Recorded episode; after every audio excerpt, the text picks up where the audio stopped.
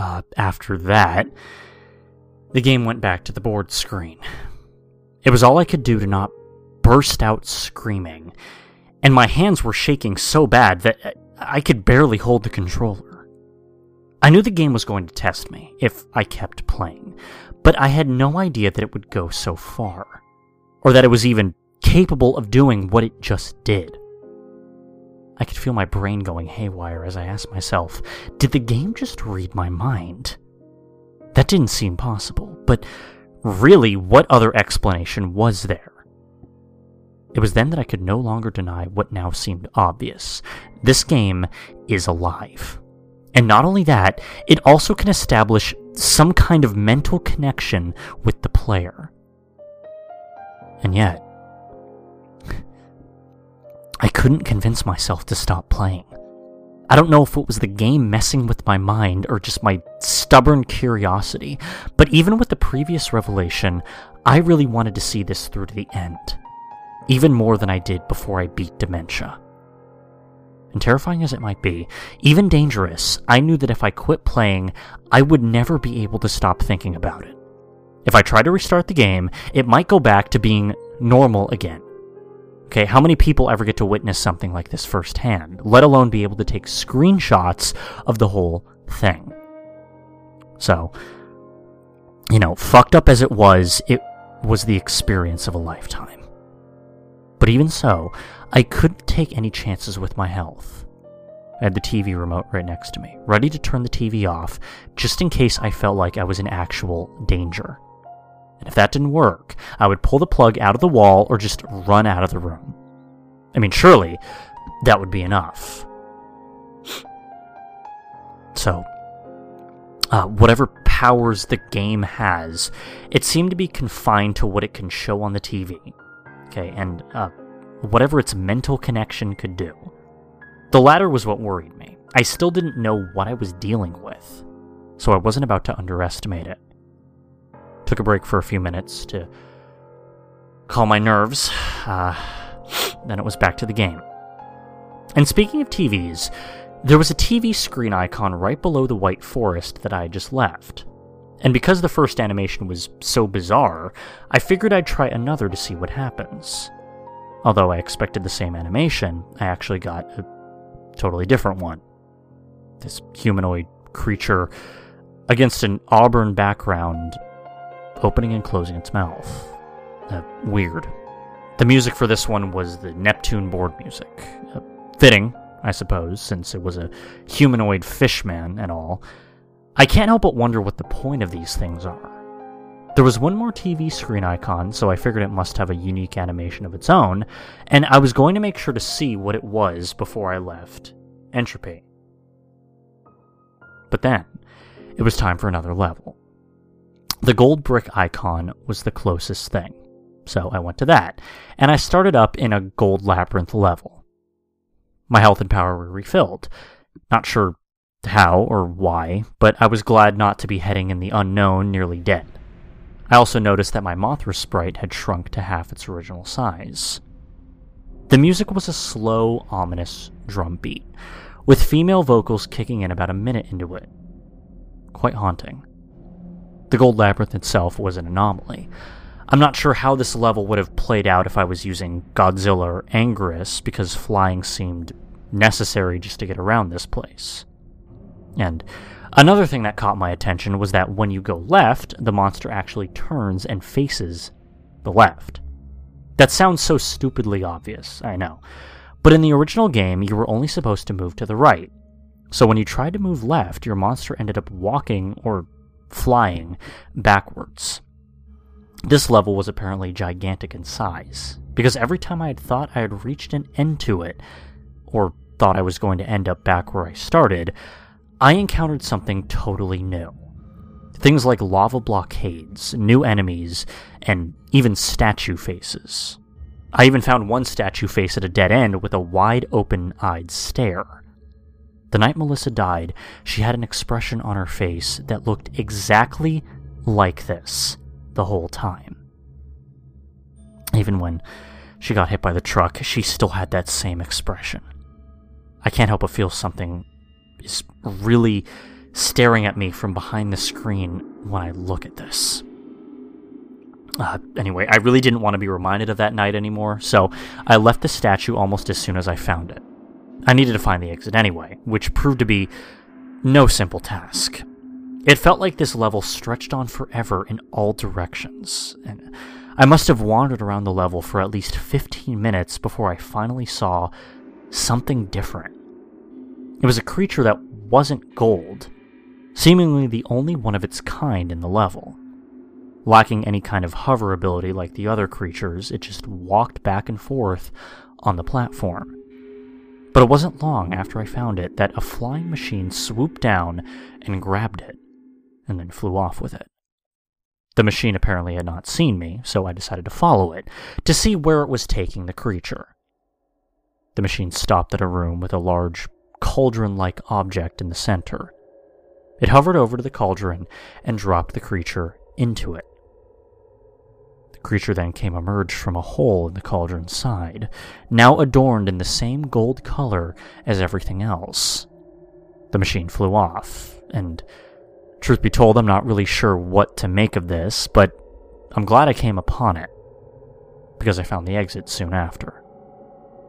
When I got back to the board, I realized that the bosses hadn't moved at all. A bit odd, but it didn't really bother me. It made planning my route through Entropy easier. There were still two new icons to explore the Indigo Cliffs and a black version of the Labyrinth. Since there were only three black Labyrinth icons, which were surrounded by bosses, I played the Indigo Cliffs first. It was a lot like the Blue Green Mountains. The level graphics had the same shredded look to it. There's also a recolor of the clouds and the moon from the toxic waste dump. The music, if you can even call it that, was merely a deep rumbling noise. One of the first things I encountered were these multicolored creatures with big heads emerging from a small cave in the ground. They all made a synchronized shaking sound, and they walked to the right in a group after emerging from the cave, ignoring me. Having no other way to go, I followed them on their route. More and more emerged from the cave until the group had about a hundred creatures. Eventually, the pathway ended in a cliff, and I was shocked to see that upon reaching the cliff, all the creatures began jumping off into the abyss. Now, I've seen enemies walk off cliffs before, but I've never seen NPCs commit mass suicide like this. Very unsettling way to start off a level, but I guess at this point I really shouldn't be surprised. I continued on, flying over various strange animals like the ones shown here in a, this screenshot. Another group of multicolored bobbleheads were jumping up and down, only to be snatched up by large birds, which I'm fairly certain are sprite versions of the giant condor from Godzilla vs. the Sea Monster. I defeated some of the condors in battle, but it bothered me that these bobbleheads seemed to be so eager to die. If the game itself is alive, perhaps, you know, perhaps the creatures in these levels are also alive. And some have very unhappy lives if this behavior is any indication. But, I mean, what provokes them to do this? In the back of my mind, I almost suspect that the glowing moon in the sky is the reason. At the end of the level, I saw yet another group of bobbleheads marching up to a large monster and being devoured. This was starting to disgust me. So, acting on impulse, I fired off eye beams at both the monster and the bobbleheads and I destroyed the cave. The monster became angry and ran through the remaining bobbleheads to fight me. Although it lacked any ranged attacks, it was relentless, but suffice to say, it was no match to me. I was in the home stretch now, up to the bosses. My plan was to go through Batra first, then Megalon. After that, I would watch the last TV screen, play the Black Labyrinth before fighting Mechagodzilla. And lastly, going through the chase with the Hell Beast. I was curious to see if it would be in a new form again. But, first things first, time to beat up Batra. As I expected, he started off in his larva form. The music was from Varan's battle theme. Whenever the game puts in a new Godzilla kaiju with more than one form, that other form always shows up. For a game that's otherwise inexplicable, it's rather startling in its consistency and accuracy with the new kaiju bosses. Now, the fight started off simple. Uh, Larva Batra fought in a similar fashion as Maguma did, charging back and forth and occasionally firing off lightning from its horns. During the fight, I noticed that Mothra's combat capabilities had been altered in my favor. Number one, the eye beams did twice as much damage as they did originally. Now they were as strong as Godzilla's punches. The poison powder was similarly improved. It also did this nice thing where it would actually hit an enemy when you used it. Anyway, number two, in the original game, even though Mothra could fly, she was unable to fly over an opponent. You would get knocked back the same way as if you just ran straight into them, which was extremely annoying. But not anymore. No, I could actually change direction and fly around, which was a big help because, well, it turned into this.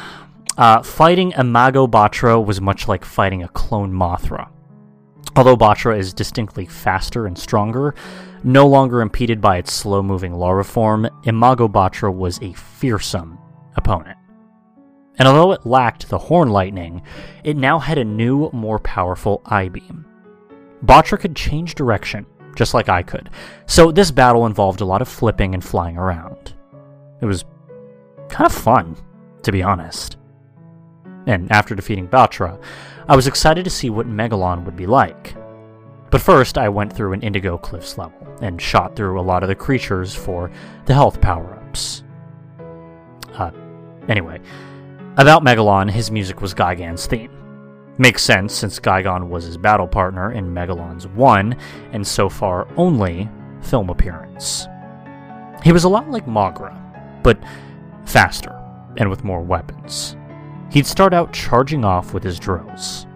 I like to fly back and forth around him, which seemed to really annoy him, and after a few seconds, he'd step back, turn around, and start spitting out grenades.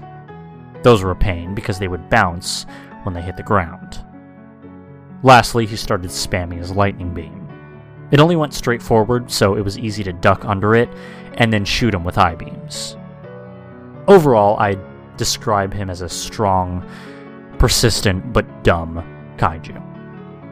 I was now nearing the end of Entropy. I had just taken down Megalon, and I started up the last TV screen to see what I'd get this time. And the result was rather unpleasant. Uh, something to do with a, I guess, executioner smashing a woman's face with a hammer. Uh, you can see for yourself. Uh, the music for this gruesome scene was the password theme. I couldn't figure out why this animation was so sinister and violent in comparison to the other two. The whole game seemed to be growing more malevolent. And as I went on to finish Entropy, I began to feel drained.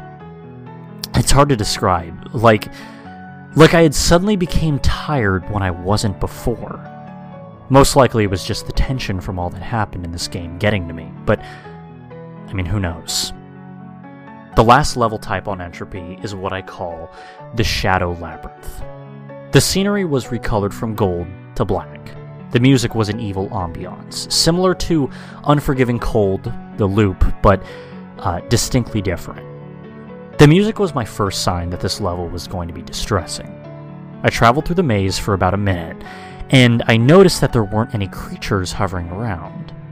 It was an odd transition from the Gold Labyrinth, which was overrun with creatures, and to this level, it had nothing at all. But then this might be a good thing maybe there wouldn't be any obstacles and I could get through the level with ease. And then the screen went dark. And immediately I snapped out of my daze from a few seconds earlier.